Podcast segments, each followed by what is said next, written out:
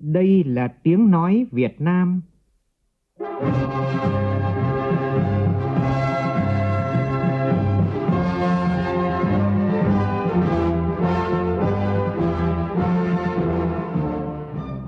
là tiếng nói Việt Nam, phát thanh từ Hà Nội, thủ đô nước Cộng hòa xã hội chủ nghĩa Việt Nam.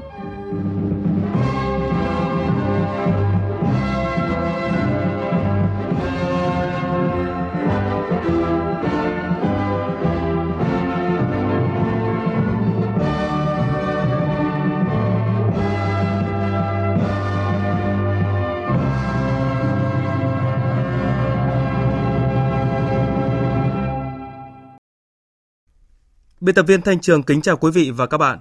Mời quý vị và các bạn nghe chương trình Thời sự trưa của Đài Tiếng Nói Việt Nam với những nội dung chính sau đây.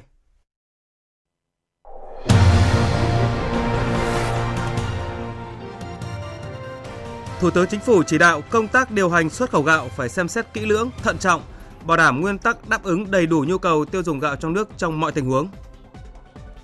Chỉ sau 5 tiếng, Bộ Y tế công bố ca nhiễm COVID-19 thứ 237 Hà Nội đã khoanh vùng nhanh được 300 người tiếp xúc gần với ca bệnh này để cách ly và lấy mẫu xét nghiệm. Người dân mong muốn các bộ ngành địa phương sớm triển khai gói hỗ trợ đảm bảo an sinh trị giá hơn 61.000 tỷ đồng cho nhóm người yếu thế vì dịch Covid-19. Bộ Ngoại giao Việt Nam trao công hàm phản đối yêu cầu Trung Quốc bồi thường thỏa đáng các thiệt hại cho ngư dân Việt Nam trong vụ đâm chìm tàu cá trên vùng biển Hoàng Sa của Việt Nam. Số ca mắc Covid trên toàn thế giới vượt hơn 1 triệu 100 nghìn người, Tổng giám đốc Quỹ tiền tệ quốc tế cam kết huy động nguồn tài chính khẩn cấp trị giá 1.000 tỷ đô la Mỹ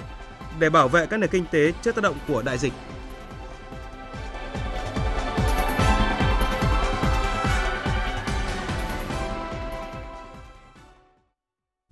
Bây giờ là tin chi tiết. Thưa ủy nhiệm của Thủ tướng Chính phủ, cách đây ít phút, tại thủ đô Viêng Chăn, Đại sứ Việt Nam tại Lào Nguyễn Bá Hùng đã tiến hành trao trang thiết bị y tế là quà tặng của Việt Nam dành cho Lào để hỗ trợ công tác phòng chống dịch COVID-19. Phó Thủ tướng Lào Sổm Đi Đôn Đi thay mặt chính phủ Lào tiếp nhận quà tặng. Phóng viên Vân Thiêng và Đặng Thùy thường trú tại Lào đưa tin. Tại lễ trao tặng, Đại sứ Nguyễn Bá Hùng khẳng định Việt Nam và Lào là hai nước có quan hệ hữu nghị truyền thống, tình đoàn kết đặc biệt, luôn kề vai sát cánh bên nhau trong mọi hoàn cảnh. Vì vậy, dù đang chịu ảnh hưởng nặng nề của dịch Covid-19, chính phủ và nhân dân Việt Nam vẫn quyết định tặng cho chính phủ và nhân dân Lào một số trang thiết bị vật tư y tế gồm quần áo bảo hộ, khẩu trang y tế, máy xét nghiệm kèm các thiết bị phụ trợ. Tổng giá trị 100.000 đô la Mỹ và 5 tỷ đồng. Bộ Khoa học Công nghệ cũng tặng thêm 500 bộ kit trị giá 250 triệu đồng giúp nhân dân Lào anh em phòng chống dịch. Dù món quà chưa phải là nhiều, nhưng đây là những gì tốt nhất mà chính phủ Việt Nam có thể thu xếp trong bối cảnh Việt Nam cũng đang có nhu cầu rất lớn về các trang thiết bị, vật tư y tế để phòng chống dịch bệnh. Hy vọng món quà này sẽ góp phần động viên giúp đỡ nhân dân Lào anh em vượt qua giai đoạn khó khăn hiện nay. Trong lời phát biểu của mình, Phó Thủ tướng Lào Somdi Dundi bày tỏ cảm ơn Đảng, Chính phủ và nhân dân Việt Nam về sự giúp đỡ trí tình dành cho chính phủ và nhân dân Lào trong lúc khó khăn này. Cho đây là biểu hiện sinh động của truyền thống đoàn kết, tinh thần tương thân tương ái, giúp đỡ nhau trong hoàn cảnh khó khăn hoạn nạn. Món quà không chỉ là sự ủng hộ về vật chất mà còn là nguồn cổ vũ động viên tinh thần to lớn giúp chính phủ và nhân dân Lào triển khai có hiệu quả các biện pháp chống dịch ngăn chặn sự lây lan của đại dịch COVID-19. Đồng thời cho biết sẽ nhanh chóng phân bổ số trang thiết bị y tế này về các đơn vị địa phương để phục vụ cho công tác phòng chống dịch.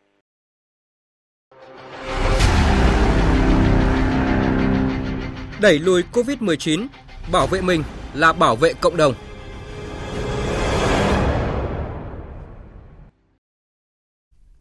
Theo thông tin từ Bộ Y tế, đến 6 giờ sáng nay, nước ta ghi nhận thêm 2 ca dương tính với virus SARS-CoV-2, trong đó có một trường hợp liên quan đến Bệnh viện Bạch Mai. Như vậy, đến nay Việt Nam phát hiện 239 bệnh nhân nhiễm COVID-19.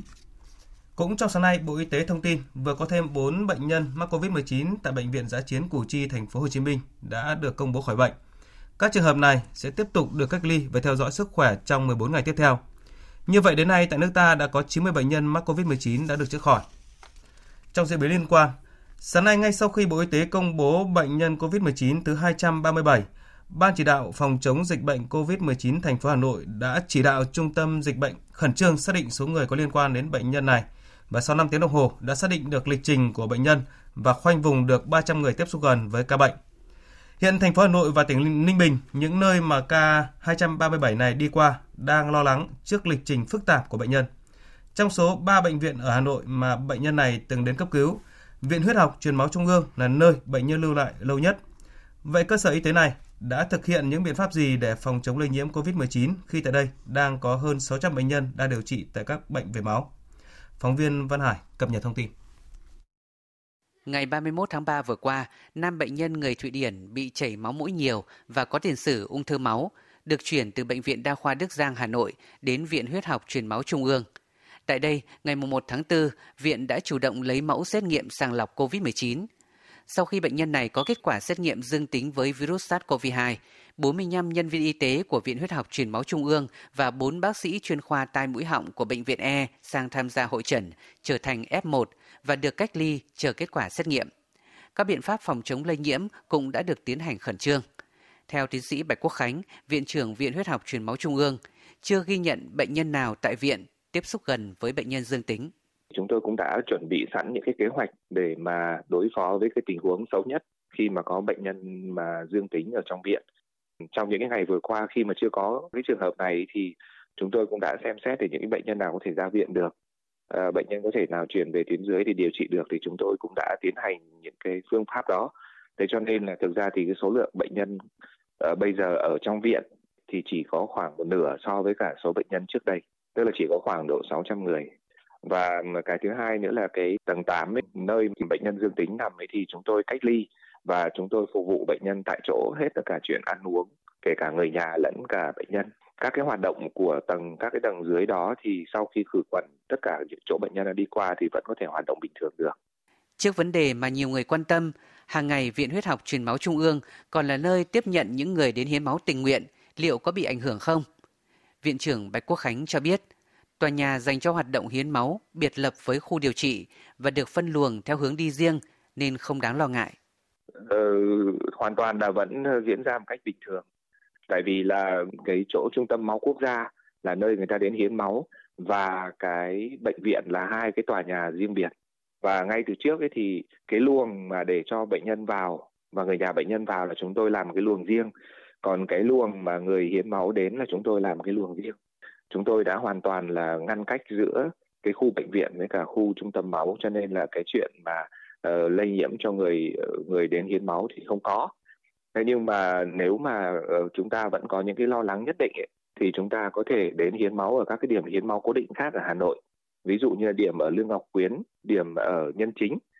uh, và điểm ở Đường Láng ngay khi nhận được thông tin bệnh nhân thứ 237 là người Thụy Điển dương tính với virus SARS-CoV-2, từ 16 giờ chiều qua, thì bệnh viện Đa khoa Đức Giang Hà Nội cũng đã tiến hành khử khuẩn phòng cấp cứu, nơi chỉ có duy nhất bệnh nhân này đến cấp cứu ngày 31 tháng 3 do bị chảy máu mũi nhiều. Đồng thời tiến hành trích xuất camera, xác định được 18 nhân viên y tế thuộc diện F1 phải cách ly, lấy mẫu xét nghiệm còn tại bệnh viện Việt Pháp, nơi bệnh nhân được trở đến cấp cứu khi bị tai nạn ngày 26 tháng 3 cũng đã tiến hành sàng lọc cách ly và lấy mẫu xét nghiệm đối với 22 nhân viên y tế tiếp xúc gần với bệnh nhân này và dự kiến hôm nay sẽ có kết quả. Còn phóng viên Hương Lý đưa tin, sáng nay Trung tâm Y tế thị xã Tân Uyên, tỉnh Bình Dương cho biết đã tiến hành cách ly 35 trường hợp có tiếp xúc gần với ông Lee Kyu Nam, chuyên gia người Hàn Quốc của công ty trách nhiệm hữu hạn Sungwang Vina ở phường Uyên Hưng, thị xã Tân Uyên, Người được xác định là dương tính với virus SARS-CoV-2 và hiện đã trở về Hàn Quốc. Đối với hơn 760 công nhân của công ty cũng đã được cho nghỉ làm từ ngày 2 tháng 4 đến nay. Đội phản ứng nhanh của thị xã Tân Uyên đang tiếp tục điều tra khai báo y tế cho các công nhân công ty để sàng lọc đối tượng F2, hướng dẫn cách ly tại cộng đồng. Hiện Ủy ban nhân dân thị xã Tân Uyên đang kiến nghị Ủy ban nhân dân tỉnh có ý kiến về việc cho công ty trách nhiệm hữu hạn Sung Hoàng Vina tiếp tục làm việc hay tạm dừng Trung tâm Y tế thị xã Tân Uyên cũng đề nghị phòng nhân sự công ty liên hệ với ông Lee Kyung Nam để xác định đã tiếp xúc và khai báo lịch sử di chuyển. Thưa quý vị và các bạn, như chúng tôi đã đưa tin theo văn bản truyền đạt ý kiến chỉ đạo của Thủ tướng Chính phủ, ờ, việc thực hiện chỉ thị số 16 về các biện pháp cấp bách phòng chống dịch COVID-19 vừa được ờ, Văn phòng Chính phủ ban hành, Thủ tướng Chính phủ Nguyễn Xuân Phúc yêu cầu thực hiện nghiêm việc cách ly xã hội theo chỉ thị số 16, đảm bảo giãn cách xã hội, giữ khoảng cách giữa người với người, cộng đồng với cộng đồng. Nhằm giảm thiểu nguy cơ lây nhiễm cộng đồng, yêu cầu người dân ở nhà hạn chế tối đa ra ngoài trừ các trường hợp thật sự cần thiết gồm mua lương thực, thực phẩm, dược phẩm và hàng hóa, dịch vụ thiết yếu khác. Các trường hợp cấp cứu như cấp cứu, khám chữa bệnh, thiên tai, hỏa hoạn làm việc tại các cơ quan, đơn vị nhà nước, lực lượng vũ trang, cơ quan ngoại giao và tại các cơ sở gồm nhà máy, cơ sở sản xuất, công trình giao thông, xây dựng, cơ sở kinh doanh dịch vụ, hàng hóa thiết yếu như lương thực, thực phẩm, dược phẩm, xăng, dầu, điện, nước, nhiên liệu. Cơ sở giáo dục, ngân hàng, kho bạc, các cơ sở kinh doanh dịch vụ trực tiếp liên quan đến hoạt động ngân hàng và bổ trợ doanh nghiệp như công chứng, luật sư, đăng kiểm, đăng ký giao dịch đảm bảo, chứng khoán, bưu chính, viễn thông, dịch vụ hỗ trợ vận chuyển, xuất nhập khẩu hàng hóa, khám bệnh, chữa bệnh, tang lễ. Người đứng đầu các cơ sở chịu trách nhiệm đảm bảo an toàn tuyệt đối và thực hiện đầy đủ các biện pháp chống dịch. Trường hợp ra khỏi nhà phải đeo khẩu trang, rửa tay bằng xà phòng hoặc dung dịch sát khuẩn, không tập trung quá hai người trở lên tại nơi công cộng, ngoài phạm vi công sở, trường học, bệnh viện và phải giữ khoảng cách tối thiểu 2 mét. Và hôm nay, thành phố Hà Nội triển khai thông báo của Văn phòng Chính phủ về việc thực hiện chỉ thị 16 của Thủ tướng. Trong đó, Chủ tịch Ủy ban Nhân dân thành phố Nguyễn Đức Trung cho biết, những người không thuộc diện được ra ngoài đường mà vi phạm thì sẽ bị xử lý. Tất cả các công viên trên địa bàn, khu vui chơi giải trí phải đóng cửa. Chủ trương này đã nhận được sự đồng tình của đông đảo người dân thành phố. Ghi nhận của phóng viên Minh Hường ngay trong sáng nay. Trong sáng nay, các công viên ở Hà Nội đều đóng cửa, không còn cảnh người dân vào công viên tập thể dục. Tại khu vực Hồ Hoàn Kiếm cũng không còn người đến tập thể dục buổi sáng. Khu vực tượng đài Lenin được lực lượng chức năng chắn barrier để người dân không vào tập thể dục. Tại các khu chợ dân sinh, siêu thị, lượng người đi mua lương thực thực phẩm cũng giảm. Mọi người đều đeo khẩu trang, mua hàng nhanh, đứng cách xa nhau, không có hiện tượng tụ tập đông người. Anh Nguyễn Văn Phúc ở phường Mỹ Đình 2, quận Nam Từ Liêm và anh Nguyễn Văn Đạt, phường Nam Đồng, quận Đống Đa cho biết. Tôi hoàn toàn nhất trí với chủ trương của chính phủ và thành phố trong thời điểm này. Thực ra thì uh, dịch bệnh lây lan là rất nguy hiểm và không trừ một ai. Là một người dân thì tôi hoàn toàn ủng hộ cái chủ trương này của thành phố. Cái việc mà ở nhà khoảng tầm 2 tuần tuân thủ theo quy định này cũng là một cái vấn đề nó không có gì là khó khăn cả. Và tất cả mọi người cũng nên tuân thủ cái việc này. Và nếu mọi người đều tuân thủ thì cái việc khoanh vùng cách ly hay là hạn chế và kiểm soát được vấn đề lây lan dịch bệnh nó mới thực hiện được tốt. Nhiều ý kiến cho rằng ngành chức năng cần tăng cường tuyên truyền bằng nhiều hình thức khác nhau để người dân hiểu đúng và thực hiện đúng chủ trương giãn cách xã hội. Trong đó, cần nêu rõ những hành vi nào được phép và hành vi nào bị cấm. Chị Nguyễn Thu Hà ở phường Trung Liệt, quận Đống Đa nêu ý kiến. Việc thành phố Hà Nội xử lý những người mà không có nhiệm vụ đi ra đường ấy thì phải quy định rất rõ ràng là như thế nào là không có nhiệm vụ tức là nó phải cụ thể thì người dân mới biết mà phòng tránh. Thường là người ta ra đường người ta phải có một công việc gì đó. Và trong trường hợp đã gọi là phạt ấy thì phải có quy định rõ ràng chế tài rằng là như thế nào thì ờ, không được đi này độ tuổi bao nhiêu này hoặc là phải xuất trình những cái gì gì đấy. Như thế thì nó mới hợp lý hơn và người dân người ta mới biết cách để mà tuân thủ pháp luật cho nó đúng quy định.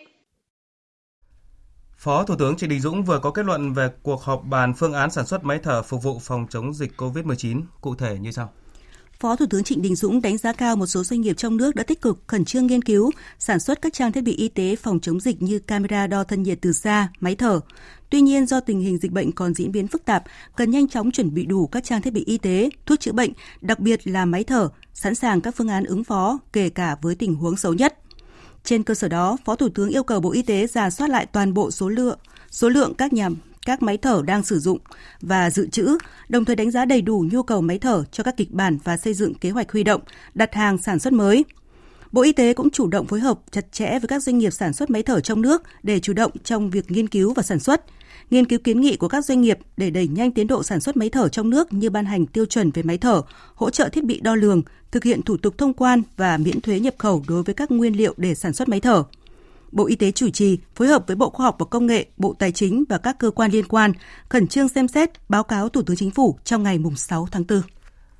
Trước đó hôm qua, tập đoàn Vingroup công bố quyết định triển khai việc sản xuất máy thở các loại và máy đo thân nhiệt nhằm cung ứng cho thị trường Việt Nam kịp thời phòng chống đại dịch COVID-19. Trong đó tập đoàn cam kết tặng Bộ Y tế 5.000 máy thở không xâm nhập để kịp thời chống dịch. Tập đoàn cũng sẽ cung cấp các thiết bị cho Bộ Y tế với đúng giá thành linh kiện và không tính tất cả các chi phí vận chuyển, thuế các loại, chi phí nhân công, sản xuất và giá thành.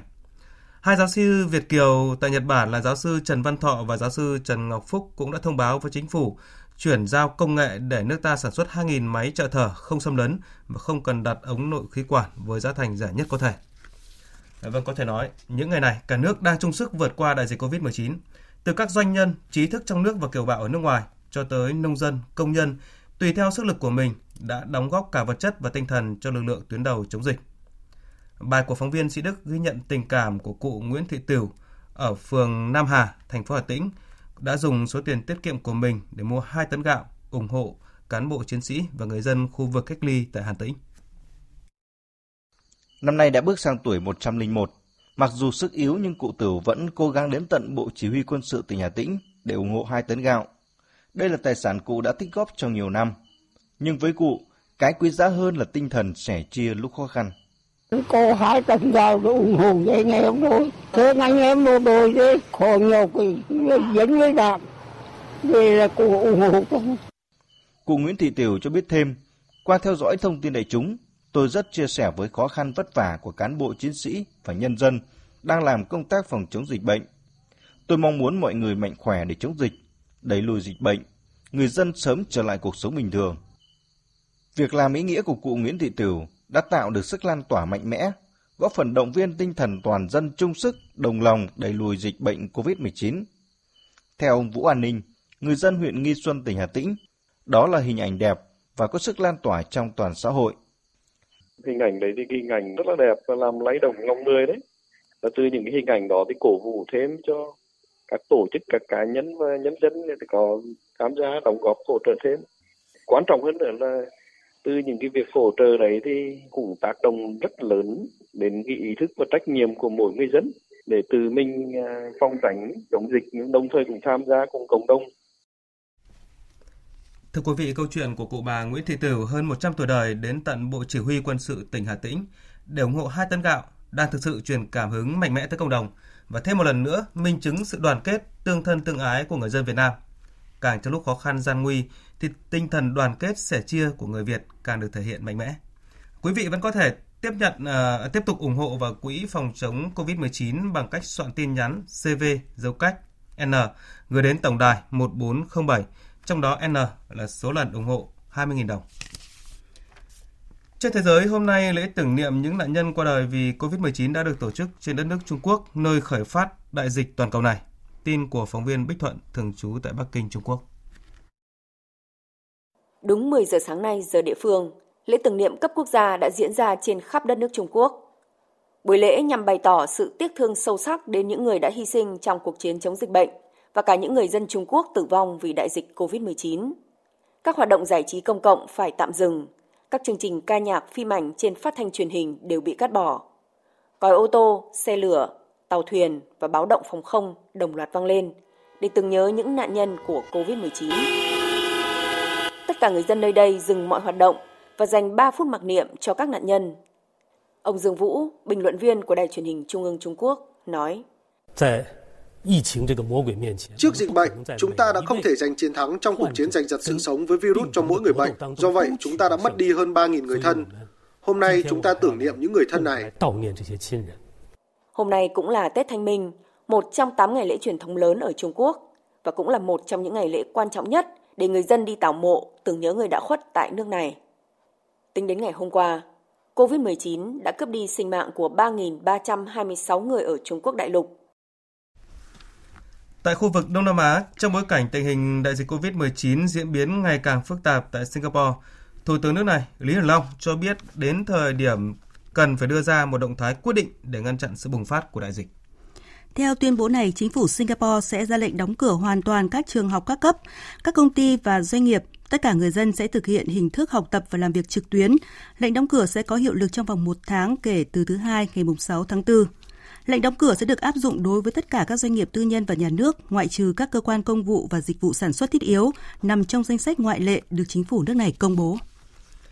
Nước Pháp tiếp tục lập kỷ lục về số ca tử vong trong 24 giờ qua liên quan đến đại dịch COVID-19. Tổng số người thiệt mạng tại Pháp đã vượt 6.500 người. Chính phủ nước này tiếp tục nỗ lực chống dịch cũng như yêu cầu người dân tuân thủ lệnh phong tỏa. Còn tại Italia, trong ngày hôm qua, nước này ghi nhận thêm 766 bệnh nhân thiệt mạng giới chức y tế cho rằng đỉnh dịch vẫn chưa đi qua nhưng xu hướng giảm dần đang được duy trì. Phóng viên Quang Dũng theo dõi khu vực Tây Âu đưa tin. Nhận định về các diễn biến này, Giám đốc Cơ quan Bảo vệ Dân sự Italia ông Angelo Borelli cho biết dịch COVID-19 tại Italia vẫn đang duy trì mức ổn định trên một đường thẳng trên đỉnh và sớm nhất thì cũng phải đến đầu tuần sau dịch mới bắt đầu đi xuống. Tuy nhiên, giới chức y tế Italia kêu gọi người dân nước này phải hết sức thận trọng và không được từ bỏ các biện pháp bảo vệ. Ông Gianni Zera, giám đốc khoa các bệnh truyền nhiễm của Viện Y học cấp cao Italia cảnh báo, nếu người dân Italia mất cảnh giác, sẽ có nhiều địa phương ở nước này, đặc biệt là miền nam Italia, rơi vào tình cảnh giống như thị trấn Codogno ở vùng Lombardy, nơi đầu tiên bùng phát dịch COVID-19 tại Italia. Trong lúc này, các nhà nghiên cứu Italia đang nỗ lực hoàn tất bộ xét nghiệm mới với virus SARS-CoV-2 qua phương pháp xét nghiệm kháng thể và có thể sẽ chính thức công bố trong một vài ngày tới. Số ca mắc COVID-19 tại Mỹ cũng tăng hàng ngày, hiện ghi nhận khoảng 30.000 ca nhiễm virus SARS-CoV-2. Bang New York tiếp tục là tâm dịch COVID-19 ở Mỹ khi số ca nhiễm mới và tử vong không ngừng tăng. Số người chết vì COVID-19 ở New York hiện đã tương đương với số thương vong trong vụ tấn công khủng bố ngày 11 tháng 9 năm 2001 là hơn 3.000 người. Bộ Quốc phòng Mỹ ngày hôm qua thông báo quân đội Mỹ sẽ biến ba cơ sở y tế tạm thời ở New York,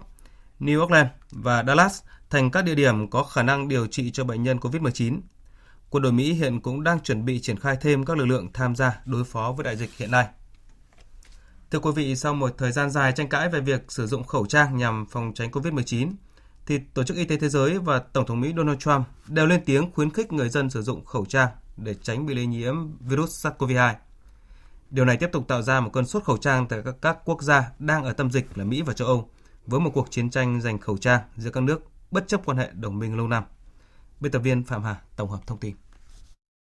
Trong một cuộc họp báo tại Geneva hôm qua, Giám đốc điều hành chương trình khẩn cấp y tế của Tổ chức Y tế Thế giới ông Mike nhấn mạnh cần phải dành khẩu trang bảo hộ y tế cho các nhân viên tuyến đầu, nhưng ý tưởng sử dụng tấm che hô hấp hoặc che miệng để ngăn ngừa ho hoặc hắt hơi ra môi trường và người khác là một ý tưởng không tồi. Trung tâm Kiểm soát và Phòng ngừa Dịch bệnh Mỹ hôm qua cũng ra chỉ dẫn mới, khuyến khích người dân che mặt để hạn chế khả năng lây nhiễm COVID-19. Tổng thống Donald Trump cũng ký một sắc lệnh dừng xuất khẩu các sản phẩm khẩu trang N95 và các trang thiết bị y tế cần thiết khác trong cuộc chiến chống dịch. Tôi ký hướng dẫn kích hoạt đạo luật sản xuất quốc phòng, dừng xuất khẩu khẩu trang cũng như các thiết bị y tế khác Bộ trưởng Bộ An ninh Nội địa sẽ làm việc với Cục Quản lý Tình trạng Khẩn cấp Liên bang để ngăn chặn xuất khẩu khẩu trang N95, mặt nạ phẫu thuật, găng tay và các trang thiết bị y tế khác. Chúng tôi cần sử dụng các sản phẩm này ngay lập tức để dùng trong nước. Các quan chức Canada ngay lập tức lên án quyết định của Tổng thống Trump trong việc dừng xuất khẩu khẩu trang N95 sử dụng cho các bác sĩ và y tá trong bối cảnh các trường hợp nhiễm virus dự kiến tăng tại các khu vực đông dân nhất của Canada. Thủ tướng Canada Justin Trudeau cho rằng mức độ hội nhập giữa hai nền kinh tế Mỹ-Canada đã vượt xa biên giới với việc Canada nhận được các nguồn cung cấp thiết yếu từ Mỹ, nhưng Mỹ cũng nhận được các nguồn cung cấp và sản phẩm thiết yếu từ Canada. Ví dụ hàng nghìn y tá Canada đang đến Mỹ hàng ngày để làm việc trong hệ thống y tế Detroit sẽ là một sai lầm khi gây khó khăn cho các hoạt động giao dịch hàng hóa thiết yếu, bao gồm cả trang thiết bị y tế. Đây là điều mà chúng tôi đang làm rõ về phía Mỹ lúc này. Trả lời câu hỏi liệu Canada có đưa ra bước đi trả đũa Mỹ hay không, Phó Thủ tướng Canada Christian Freeland cho biết nước này sẽ làm mọi điều để bảo vệ lợi ích quốc gia. Từ châu Âu đến Nam Mỹ, các đồng minh của Mỹ cũng đang phàn nàn về chiến thuật của Mỹ trong việc trả giá cao hơn hoặc chặn các lô hàng cho những nước đã ký thỏa thuận mua vật tư y tế quan trọng. Tổng Giám đốc Quỹ tiền tệ quốc tế IMF Georgieva cho biết thể chế tài chính quốc tế này sẵn sàng huy động nguồn ngân sách khẩn cấp trị giá 1.000 tỷ đô la Mỹ để bảo vệ các nền kinh tế trước tác động của đại dịch. Và Georgieva cũng nhấn mạnh nguy cơ phá sản và sa thải có thể theo sau làn sóng khủng hoảng ban đầu nếu không được quản lý một cách chính xác, và điều này sẽ khiến sự phục hồi kinh tế trở nên khó khăn hơn. Chuyển sang một thông tin quốc tế đáng chú ý. Tổng thống Venezuela tuyên bố sẵn sàng tăng cường năng lực quốc phòng của nước này trong một cuộc chiến ông gọi là quyết chiến vì hòa bình sau khi Mỹ tuyên bố tăng gấp đôi nguồn lực quân sự trong khu vực. Biên tập viên Đài tiếng nói Việt Nam thông tin. Phát biểu trên truyền hình, Tổng thống Venezuela Maduro khẳng định đất nước đang đối mặt với các nguy cơ gia tăng, đặc biệt là những bất ổn chính trị trong bối cảnh Venezuela đang phải gồng mình chống dịch COVID-19. Các nhóm có sự hỗ trợ nước ngoài từ Mỹ và Colombia có thể lợi dụng tình hình đại dịch để nỗ lực tiến hành một cuộc đảo chính. Tôi đã yêu cầu người dân chuẩn bị cho mọi kịch bản để đất nước có thể sống trong hòa bình và chuẩn bị cho bất cứ cuộc chiến nào nếu cần thiết. Chính vì vậy, tôi đã yêu cầu các đơn vị chuẩn bị sẵn sàng cho một cuộc chiến vì hòa bình. Tuyên bố của Tổng thống Maduro đưa ra sau khi Tổng thống Mỹ Donald Trump đầu tháng này tuyên bố Mỹ sẽ tăng gấp đôi nguồn lực quân sự trong khu vực, bao gồm triển khai tàu khu trục, máy bay giám sát và binh lính đến trong cuộc chiến đối phó với các mối đe dọa gia tăng, trong đó có những tổ chức tội phạm buôn bán ma túy. Tổng thống Trump nhấn mạnh. Bên cạnh mối đe dọa dịch COVID-19, có mối đe dọa khác đang gia tăng, đó là các tổ chức tội phạm và khủng bố đang lợi dụng tình hình để gây bất ổn.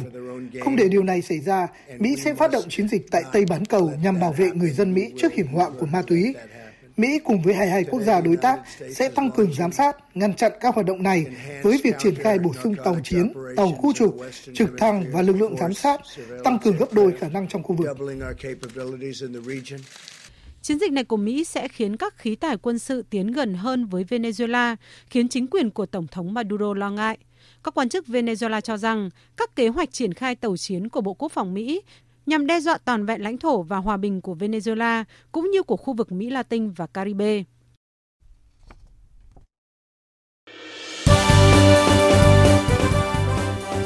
Thời sự tiếng nói Việt Nam Thông tin nhanh Bình luận sâu Tương tác đa chiều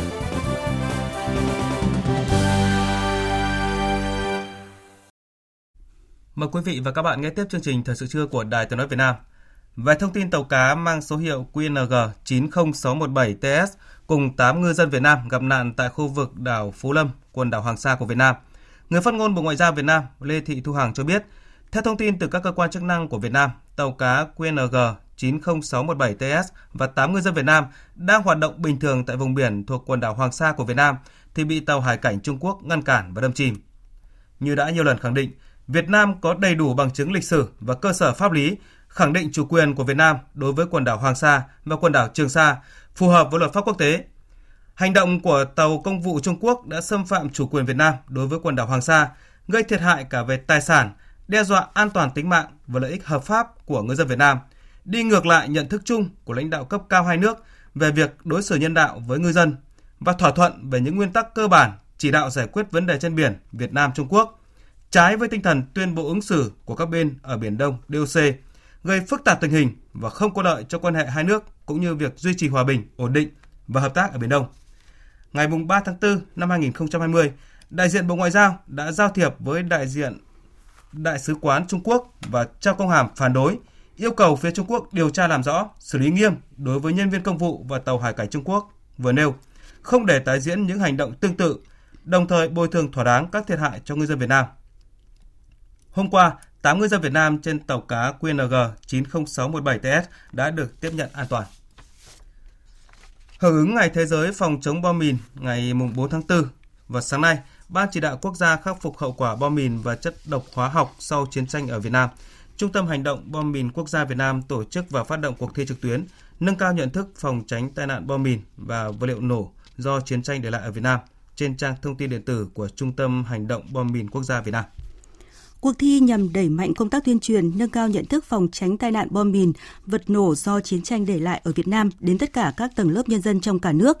Theo đó, công dân Việt Nam biết sử dụng máy vi tính và các thiết bị điện tử thông minh khác để làm bài thi trực tuyến trừ cán bộ, công chức, viên chức văn phòng 701, Trung tâm hành động bom Trung tâm Hành động bom mìn quốc gia Việt Nam. Các tổ chức trong và ngoài nước đang hoạt động trong lĩnh vực khắc phục hậu quả bom mìn và chất độc hóa học sau chiến tranh tại Việt Nam. Thời gian dự thi từ hôm nay đến hết ngày 4 tháng 5 tới. Ban tổ chức sẽ trao một giải nhất trị giá 10 triệu đồng, hai giải nhì, mỗi giải trị giá 5 triệu đồng và các giải ba, giải khuyến khích. Xuất khẩu gạo phải xem xét kỹ lưỡng và thận trọng. Đây là tinh thần chỉ đạo của Thủ tướng Nguyễn Xuân Phúc trong cuộc họp thường trực chính phủ về việc xuất khẩu gạo trong bối cảnh dịch bệnh và hạn hán xâm nhập mặn. Thủ tướng nêu rõ, đảm bảo an ninh lương thực là vấn đề chiến lược, trọng đại liên quan đến đời sống nhân dân, an ninh quốc phòng. Việc xuất khẩu gạo trong bối cảnh hiện nay cần xem xét kỹ lưỡng, thận trọng, trước hết là phải đảm bảo an ninh lương thực quốc gia, đồng thời giảm thiểu việc gián đoạn chuỗi sản xuất lúa gạo, bảo vệ quyền lợi hợp pháp chính đáng cho người nông dân và các tổ chức kinh doanh có liên quan. Bộ Công Thương chủ trì phối hợp với các cơ quan liên quan tăng cường kiểm tra, xử lý nghiêm các trường hợp đầu cơ găm hàng gây khan hiếm giả tạo nhằm thao túng giá đối với các mặt hàng gạo, đồng thời lấy ý kiến các bộ, Tài chính, Nông nghiệp và Phát triển Nông thôn và các cơ quan liên quan về việc xuất khẩu gạo trong bối cảnh hiện nay. Yêu cầu các bộ Nông nghiệp và Phát triển Nông thôn, Tài chính và các cơ quan liên quan có ý kiến chính thức bằng văn bản gửi Bộ Công Thương trước ngày 5 tháng 4. Trên cơ sở đó, hoàn thiện phương án đề xuất ký văn bản báo cáo Thủ tướng Chính phủ trước ngày 6 tháng 4, đảm bảo nguyên tắc đáp ứng đầy đủ nhu cầu tiêu dùng gạo trong nước trong mọi tình huống, tuyệt đối không để xảy ra thiếu gạo, nhất là trong bối cảnh biến đổi khí hậu và tình hình dịch COVID-19. Bộ Tài chính khẩn trương thu mua đủ số lượng lương thực dự trữ theo chỉ tiêu, kế hoạch dự trữ quốc gia năm 2020 đã được, đã được Thủ tướng Chính phủ phê duyệt để đáp ứng kịp thời các yêu cầu đột xuất, cấp bách, nghiên cứu việc mua tăng thêm mức dự trữ nếu cần thiết. Theo báo cáo của Tổng cục Thuế, thu ngân sách đến cuối tháng 3 vừa qua ước đạt hơn 339.000 tỷ đồng, bằng 27% so với dự toán pháp lệnh, tăng gần 11% so với cùng kỳ năm ngoái. Đây là kết quả khá bất ngờ trong bối cảnh dịch bệnh COVID-19 đang diễn biến phức tạp, ảnh hưởng đến hoạt động sản xuất kinh doanh của doanh nghiệp. Tuy vậy, qua kết quả thu từ đầu năm đến nay cho thấy đã xuất hiện những tín hiệu khó khăn do tình hình dịch bệnh. Ông Nguyễn Đức Huy, Phó vụ trưởng vụ tuyên truyền hỗ trợ Tổng cục Thuế cho biết, kết quả thu quý 1 đạt khá cơ bản là do kinh tế quý tư năm ngoái tăng trưởng khá. Tuy nhiên, diễn biến thu qua các tháng có dấu hiệu giảm dần do tình hình dịch bệnh COVID-19. Cụ thể, từ tháng 3 vừa qua, số thu ngân sách đã có ảnh hưởng rõ nét, một số nguồn thu lớn đã giảm liên tục trong 3 tháng trở lại đây và giảm mạnh trong tháng 3. Mức giảm càng ngày càng lớn, điều này báo hiệu những khó khăn cho công tác thu ngân sách trong những tháng tiếp theo. Thêm nữa, quý 1 vừa qua có hơn 21.000 doanh nghiệp chấm dứt hoạt động kinh doanh. Đây cũng là yếu tố được đánh giá thu nội địa bắt đầu xuất hiện những khó khăn do dịch COVID-19. Thưa quý vị, thực hiện chỉ đạo của Thủ tướng Chính phủ trong việc triển khai các giải pháp cấp bách tháo gỡ khó khăn cho sản xuất kinh doanh, đảm bảo an sinh xã hội ứng phó với đại dịch, các ngân hàng thương mại trên cả nước bắt đầu triển khai cơ cấu lại nợ, không chuyển nhóm nợ. Đây được xem là biện pháp quan trọng nhất để tạo dòng tiền và thanh khoản cho khách hàng vay vốn. Ghi nhận của phóng viên Hoài Nam tại địa bàn thành phố Đà Nẵng. Cũng như nhiều địa phương khác trong cả nước, tác động trực tiếp của dịch COVID-19 khiến các doanh nghiệp trên địa bàn thành phố Đà Nẵng gặp rất nhiều khó khăn.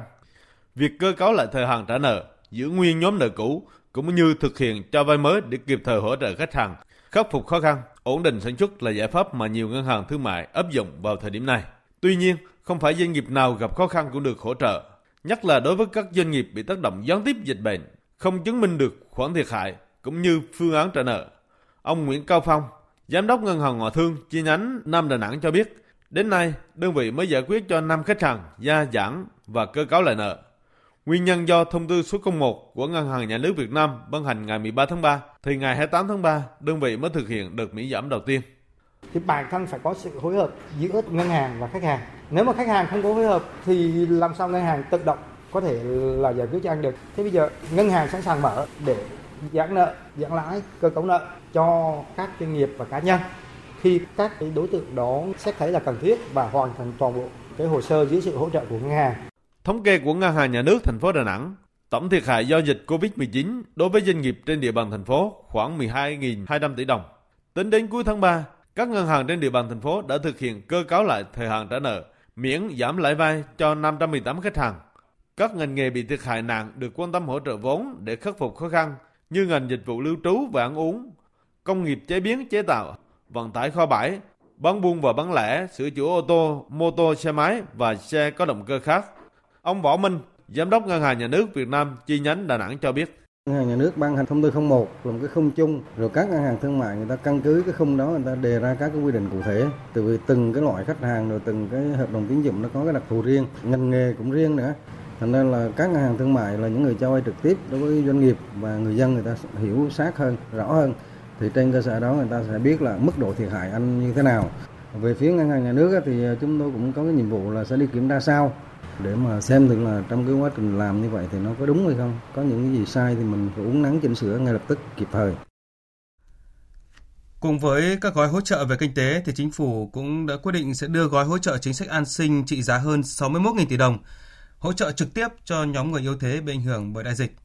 Vui mừng, cảm động và hào hứng là cảm xúc chung lúc này của hàng triệu công nhân lao động nghèo, các hộ kinh doanh cá thể và những hoàn cảnh khó khăn sau khi đón nhận thông tin. Và điều mong mỏi của họ lúc này là gói hỗ trợ sớm được thông qua và triển khai.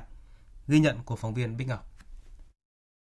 Căn phòng trọ 14 mét vuông nằm sâu trong các ngõ nhỏ khúc khuỷu ở tổ 18 phường Sài Đồng, quận Long Biên, Hà Nội của bà Trần Thị Hồng, quê ở tỉnh Nghệ An, hôm nay rộn rã hơn hẳn so với mọi ngày. Bữa cơm trưa của cả nhà, ngoài bìa đậu rán, chút rau xào như mọi hôm, nay lại có thêm đĩa thịt luộc. Cả gia đình bà Hồng rất phấn khởi vì sắp được chính phủ hỗ trợ lúc khó khăn.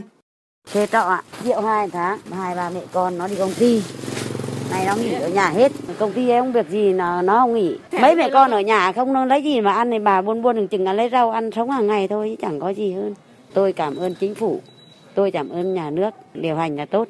giúp cho chúng tôi à, yên tâm hơn cái mùa dịch này mẹ con à, đỡ đói đỡ khổ đỡ thêm thu nhập cuộc sống chứ không lấy gì mà ăn ở nhà cả nhà kia Dù cắt giảm mọi chi phí sinh hoạt cho gia đình xuống mức thấp nhất thì chị Hà, công nhân ngành in ở quận Cầu Giấy, Hà Nội vẫn rất chật vật để cân đối thu chi trong gia đình. Chồng chị làm phục vụ cho một nhà hàng gần nhà. Nay nhà hàng đóng cửa phải nghỉ việc Chị làm về ngành in mà, sản xuất phục vụ cho các cháu đi học ấy. Tại các cháu không đi học thì làm sao mà lấy được mà sách của nhà chị đã hoàn thành hết của cái năm nay rồi. Đâm ra là cũng chỉ được khoảng 10 ngày nữa là bọn chị không còn việc để làm nữa. Được hỗ trợ được đồng nào hay đồng đấy thôi, chứ mình làm sao bây giờ dịch là dịch chung. Tất cả toàn thế giới chứ phải riêng gì bản thân mình đâu, đúng không? Còn mình thì phải cố gắng làm sao để mà chi tiêu cho hợp lý. Chính phủ đã lo cho mình, thế là rất là tốt rồi. Dự thảo nghị quyết của chính phủ hỗ trợ người dân gặp khó khăn do đại dịch COVID-19 gây ra đã nhận được sự ủng hộ hưởng ứng rất lớn của người dân, đặc biệt là công nhân lao động nghèo, những người không có tích lũy như anh Nguyễn Văn Sức ở huyện Văn Giang, tỉnh Hưng Yên và chị Nguyễn Thị Hợi quê ở tỉnh Nam Định.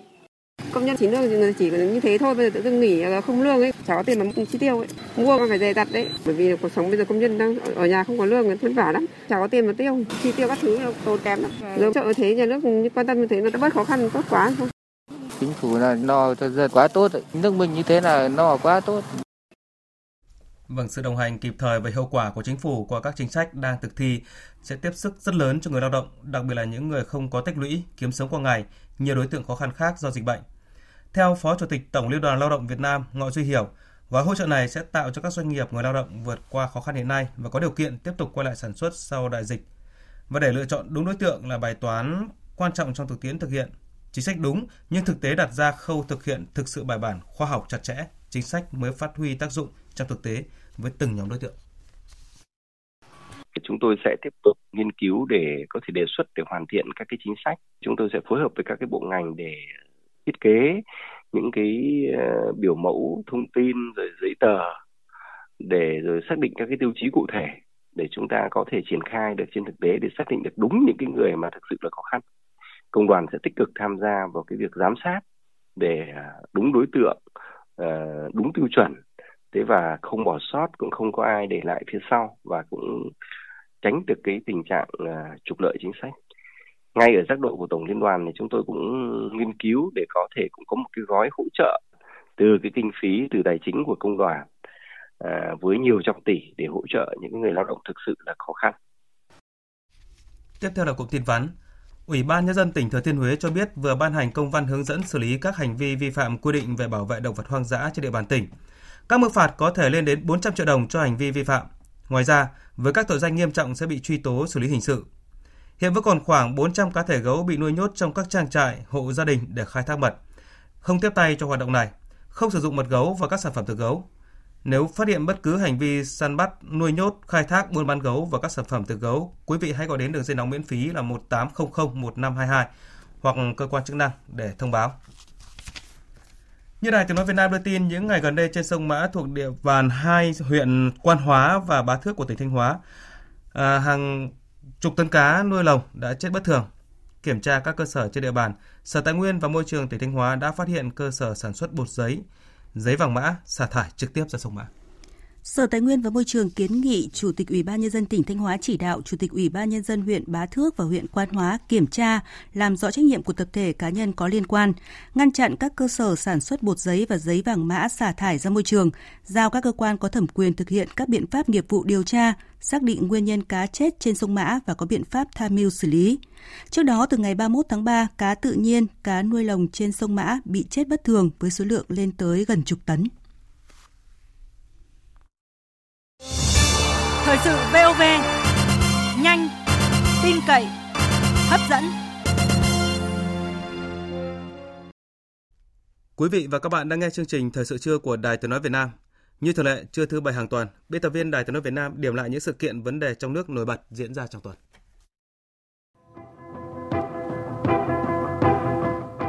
Xin kính chào quý vị và các bạn. Thông tin thu hút sự quan tâm nhất trong những ngày qua vẫn là diễn biến dịch COVID-19 và công tác phòng chống dịch. Đến thời điểm này, chúng ta đã bước sang giai đoạn 3 của cuộc chiến chống dịch COVID-19 khi mà số người nhiễm virus SARS-CoV-2 đã lên con số trên 200 ca. Các ca bệnh đã ở trong cộng đồng, do đó con số người nhiễm mới có thể sẽ tăng nhanh trong những ngày tới. Điều đó cũng đồng nghĩa áp lực đang dồn lên toàn hệ thống chính trị, đòi hỏi sự chung sức đồng lòng của toàn đảng, toàn quân và toàn dân. Trong bối cảnh nước ta đang ở vào thời điểm nguy cơ lây nhiễm trong cộng đồng ngày càng lớn, Tổng Bí thư Chủ tịch nước Nguyễn Phú Trọng đã ra lời kêu gọi toàn thể đồng bào, đồng chí và chiến sĩ cả nước, đồng bào ta ở nước ngoài hãy đoàn kết một lòng, thống nhất ý chí và hành động, thực hiện quyết liệt, hiệu quả những chủ trương của Đảng và Nhà nước, sự chỉ đạo điều hành của Chính phủ, Thủ tướng Chính phủ. Lời kêu gọi của Tổng Bí thư Chủ tịch nước Nguyễn Phú Trọng vào giai đoạn cam go nhất của cuộc chiến chống dịch COVID-19 càng cho thấy lúc này toàn dân cần phải đoàn kết nhất trí một lòng, mỗi người dân là một chiến sĩ trên mặt trận phòng chống dịch bệnh. Trong tuần, Thủ tướng Chính phủ đã ra hai văn bản quan trọng ứng phó với dịch COVID-19. Đó là chỉ thị 16 về việc cách ly xã hội trong vòng 15 ngày kể từ 0 giờ ngày 1 tháng 4. Thủ tướng đã nhấn mạnh đây là khoảng thời gian vàng để hạn chế tối đa việc lây nhiễm ra cộng đồng. Bản chất chỉ thị của Thủ tướng Chính phủ là giãn cách xã hội. Tuy nhiên khi triển khai thực thi, một số địa phương lúng túng, thực hiện chưa thống nhất, thậm chí còn làm hơi quá. Cách ly xã hội không phải là ngăn sông, cấm chợ, chưa phải là phong tỏa xã hội, mà vẫn phải duy trì sản xuất, lưu thông hàng hóa an toàn, nhất là hàng thiết yếu, vật tư y tế, hàng hóa xuất khẩu, đồng thời ứng dụng tối đa công nghệ thông tin để làm việc tại nhà, nhưng vẫn đảm bảo tiến độ, chất lượng công việc. Cũng ngày 1 tháng 4, Thủ tướng Chính phủ ký quyết định về việc công bố dịch COVID-19 trên phạm vi toàn quốc. Tính chất, mức độ nguy hiểm của dịch được xác định là bệnh truyền nhiễm nhóm A, nguy cơ ở mức độ đại dịch toàn cầu. Việc Thủ tướng ký quyết định công bố dịch bệnh COVID-19 trên toàn quốc nhằm làm tăng thêm tinh thần trách nhiệm của các lực lượng chống dịch trên từng địa bàn, trong từng ngành, đồng thời để người dân nhận thức rõ hơn trách nhiệm của mình trong việc tham gia phòng chống dịch. Một trong những nội dung trọng tâm được tập trung thảo luận trong phiên họp chính phủ thường kỳ tháng 3 diễn ra trong tuần, đó là về các chính sách an sinh xã hội hỗ trợ người dân, doanh nghiệp vượt qua khó khăn bởi ảnh hưởng của dịch COVID-19. Dự kiến tổng số khoản hỗ trợ từ ngân sách trung ương và kêu gọi từ nguồn khác là 61.580 tỷ đồng. Đây là một sự nỗ lực rất lớn trong bối cảnh tốc độ tăng trưởng đang chậm lại, các khoản thu không có, sản xuất kinh doanh thì hạn chế. Đối với từng người, chính sách hỗ trợ này có thể chưa đáp ứng một cách triệt để, nhưng đây là một chủ trương rất đúng đắn, cần thiết và nhân văn. Thành phố Hồ Chí Minh, Hà Nội và nhiều địa phương khác trong cả nước cũng đã bắt đầu triển khai các gói hỗ trợ trực tiếp tới các hộ gia đình chính sách, người nghèo, người già, trẻ em lang thang cơ nhỡ, người bán vé số, vân vân. Trước đó, những tấm lòng thâm thảo cũng đã lan tỏa khắp cả nước như một điểm sáng của mùa dịch gian khó này. Đó là một cụ già hơn 100 tuổi ở Hà Tĩnh đã lấy toàn bộ số tiền tiết kiệm được của mình để mua 2 tấn gạo, ủng hộ các khu cách ly trong phòng chống dịch. Hình ảnh vợ chồng chị Võ Thùy Trang và anh Nguyễn Minh Nhật ở quận 10 thành phố Hồ Chí Minh nấu cơm phát miễn phí cho người bán vé số dạo cũng được lan tỏa trên mạng xã hội những ngày qua. Đó còn là hành động đẹp của một nhóm tình nguyện tại thành phố Hồ Chí Minh phát hàng ngàn khẩu trang, nước rửa tay miễn phí cho người vô gia cư, lao động tự do nhằm chung tay cùng toàn xã hội đẩy lùi Covid-19. Hàng loạt chủ trọ ở Đồng Nai, Đà Nẵng đã thể hiện sự chung tay giúp đỡ công nhân người lao động bằng cách giảm tiền trọ. Hay như phong trào, nếu khó khăn hãy lấy một phần ở Bình Dương. Phần quà tuy nhỏ nhưng cũng giúp được những hoàn cảnh phận đời nghèo khổ vơi bớt những khó khăn trong mùa dịch.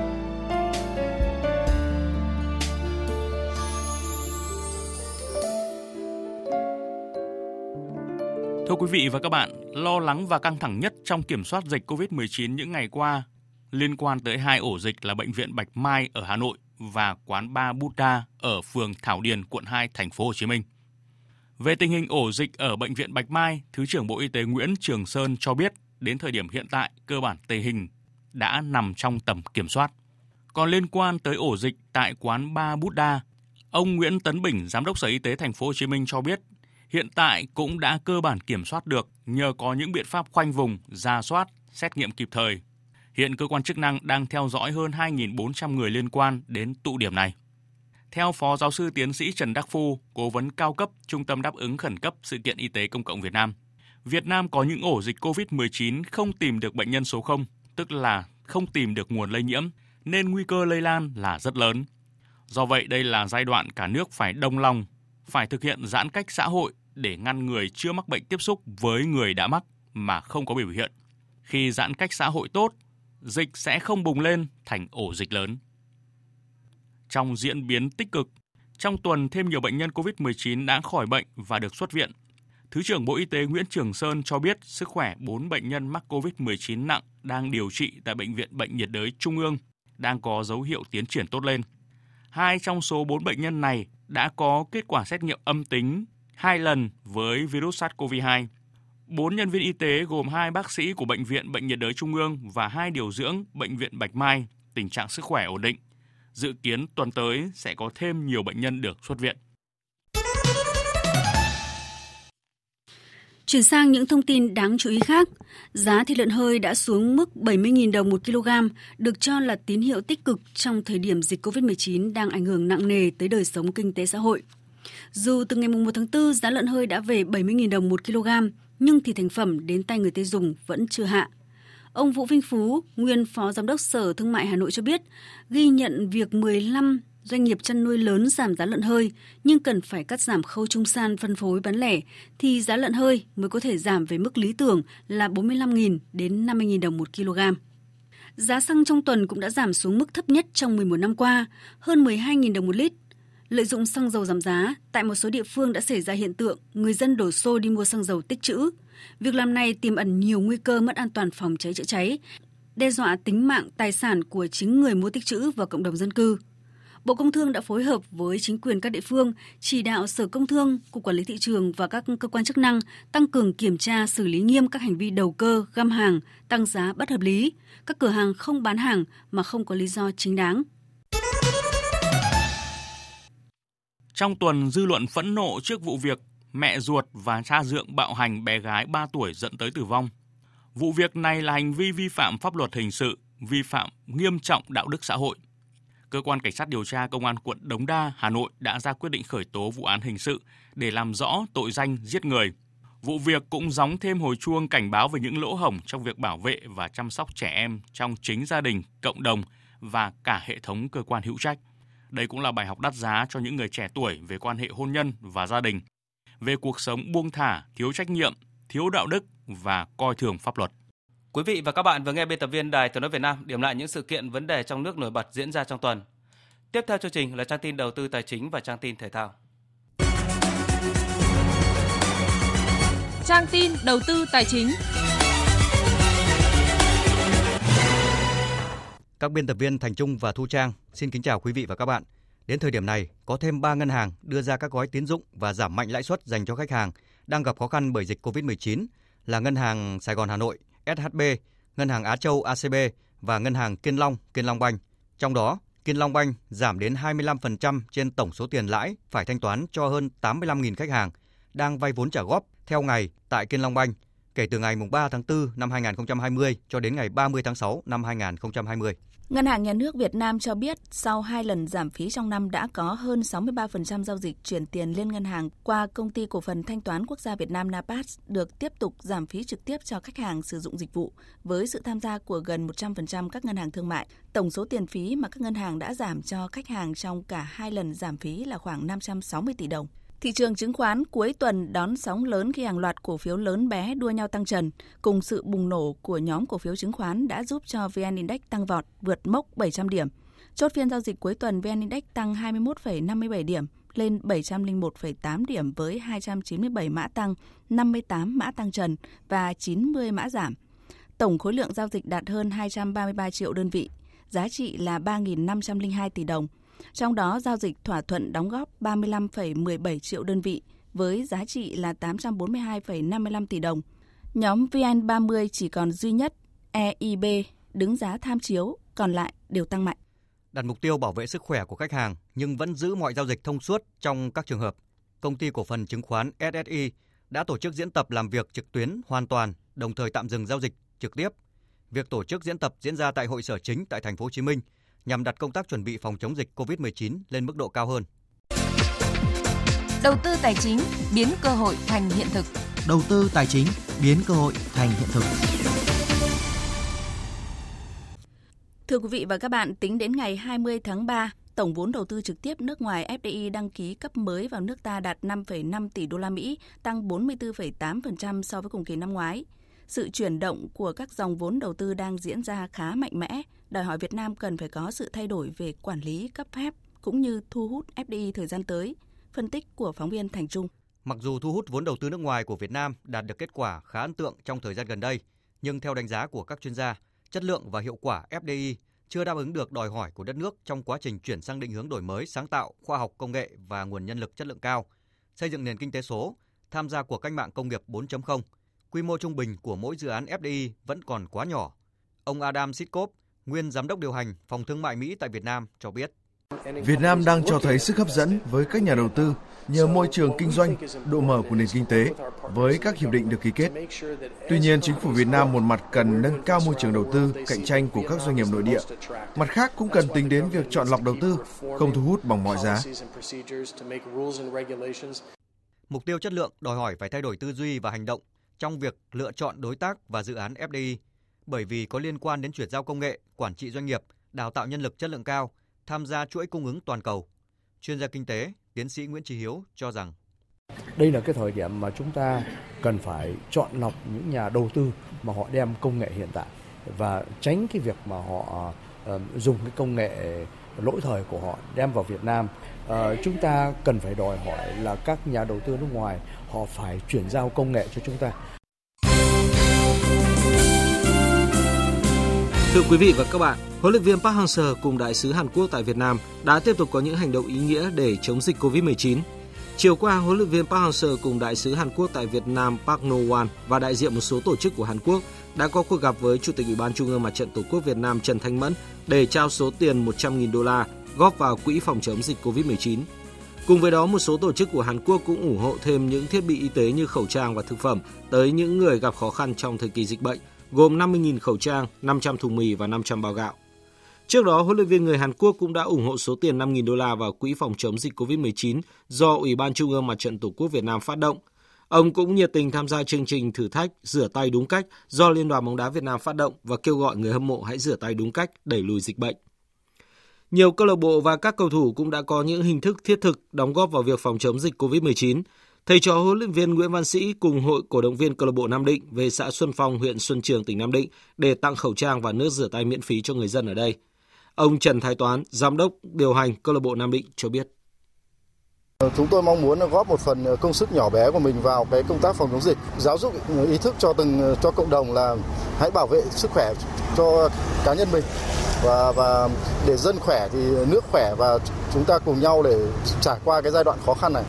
Đồng hành cùng chiến dịch chung tay đẩy lùi đại dịch COVID-19, trước đó qua tài khoản cá nhân và bán đấu giá áo thi đấu, tuyển thủ Nguyễn Văn Quyết của câu lạc bộ Hà Nội kêu gọi được sự ủng hộ quyên góp của người hâm mộ số tiền hơn 100 triệu đồng, mua khẩu trang N95, đồ bảo hộ và các nhu yếu phẩm khác, trao tặng bệnh viện Bạch Mai, nơi mà các y bác sĩ và cơ quan chức năng nỗ lực từng ngày để ngăn chặn sự lây lan của dịch COVID-19.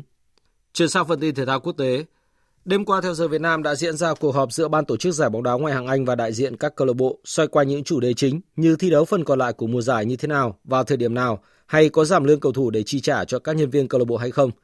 Kết luận đầu tiên đưa ra từ cuộc họp là giải ngoại hạng Anh sẽ không trở lại vào ngày 1 tháng 5 như dự kiến. Giải đấu tiếp tục hoãn vô thời hạn đến khi đủ tin cậy và an toàn để tổ chức.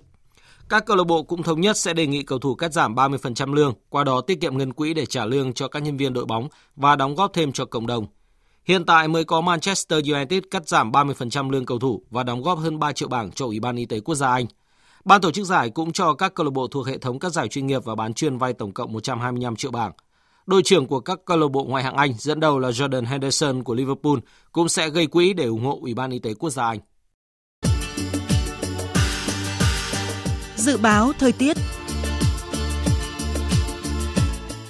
Phía Tây Bắc Bộ có mưa, mưa vừa, có nơi mưa to và rông gió nhẹ, trời rét. Trong cơn rông có khả năng xảy ra lốc, xét, mưa đá và gió giật mạnh, nhiệt độ từ 17 đến 27 độ. Khu vực phía Đông Bắc Bộ có mưa, mưa vừa, vùng núi có mưa vừa, mưa to và rông, gió Đông Bắc cấp 2, cấp 3, trời rét. Trong cơn rông có khả năng xảy ra lốc, xét, mưa đá và gió giật mạnh, nhiệt độ từ 15 đến 20 độ. Các tỉnh từ Thanh Hóa đến Thừa Thiên Huế, phía Bắc có mưa rào và rải rác có rông, cục bộ có mưa vừa, mưa to, Phía Nam có mưa, mưa rào rải rác và có nơi có rông, gió nhẹ. Phía Bắc trời lạnh. Trong cơn rông có khả năng xảy ra lốc, xét, mưa đá và gió giật mạnh. Nhiệt độ từ 18 đến 24 độ. Các tỉnh ven biển từ Đà Nẵng đến Bình Thuận, chiều tối và đêm có mưa rào và rông vài nơi, gió đông bắc cấp 2, cấp 3. Trong cơn rông có khả năng xảy ra lốc, xét, mưa đá và gió giật mạnh, nhiệt độ từ 23 đến 34 độ. Khu vực Tây Nguyên chiều nắng, có nơi có nắng nóng, chiều tối và đêm có mưa rào và rông vài nơi, gió đông đến đông nam cấp 2, cấp 3. Trong cơn rông có khả năng xảy ra lốc, xét, mưa đá và gió giật mạnh, nhiệt độ từ 18 đến 35 độ. Khu vực Nam Bộ chiều nắng nóng, chiều tối và đêm có mưa rào và rông vài nơi, gió đông bắc cấp 2, cấp 3. Nhiệt độ từ 25 đến 37 độ.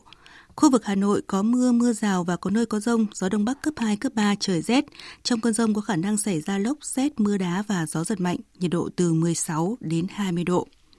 Dự báo thời tiết biển, khu vực Bắc Vịnh Bắc Bộ và Nam Vịnh Bắc Bộ có mưa rào, rải rác và có nơi có rông. Trong cơn rông, đề phòng lốc xoáy và gió giật mạnh, tầm nhìn xa trên 10 km giảm xuống từ 4 đến 10 km trong mưa. Gió Đông Bắc cấp 5, có lúc cấp 6, giật cấp 7, biển động.